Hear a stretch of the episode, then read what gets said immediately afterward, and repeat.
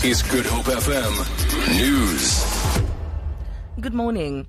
Table Mountain National Park says the guide who took a group of people through one of the mountain's most dangerous ravines could face severe consequences. Six hikers sustained injuries, three of them serious, when a group of 14 people hiked along the Blinkwater Ravine.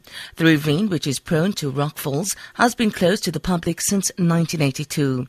Table Mountain National Park spokesperson Merle Collins. Because of the instability of the soil and because it's extremely steep, it is a river that runs right through it. It's a steep, uh, like stream that runs through it, and that causes the place to be slippery and really wet. And especially after winter, it's not a good place to go. Two members of the EFF at the Tshwane University of Technology in Pretoria West have been hospitalized after they were stabbed. EFF spokesperson Tutu Ntolonyane says the two students were attacked at two campus residences. He claims members of the SA Students Congress were responsible.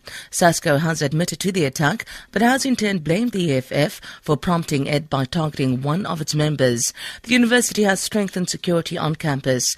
Last week tensions flared between SASCO and EFF EFF supporters when EFF leader Julius Malema spoke on the campus ahead of the SRC elections.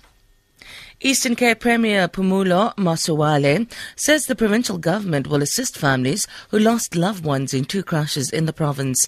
A total of 46 people died in a bus accident at Willowvale and a minibus crash at Cradock. Masualle attended a service for the 36 victims of the bus accident at Willowvale yesterday.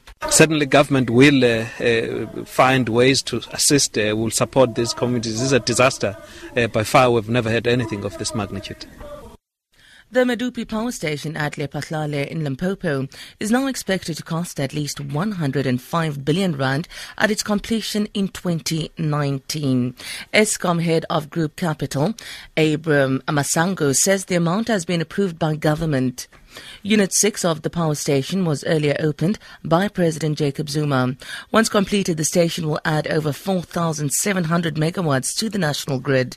The project commenced with three units in 2007 and was later expanded to six. The project the projected budget in 2007 was 69 billion rand. Medupi was scheduled to be fully online four years ago, but construction has been delayed by labor unrest, leading to spiraling costs.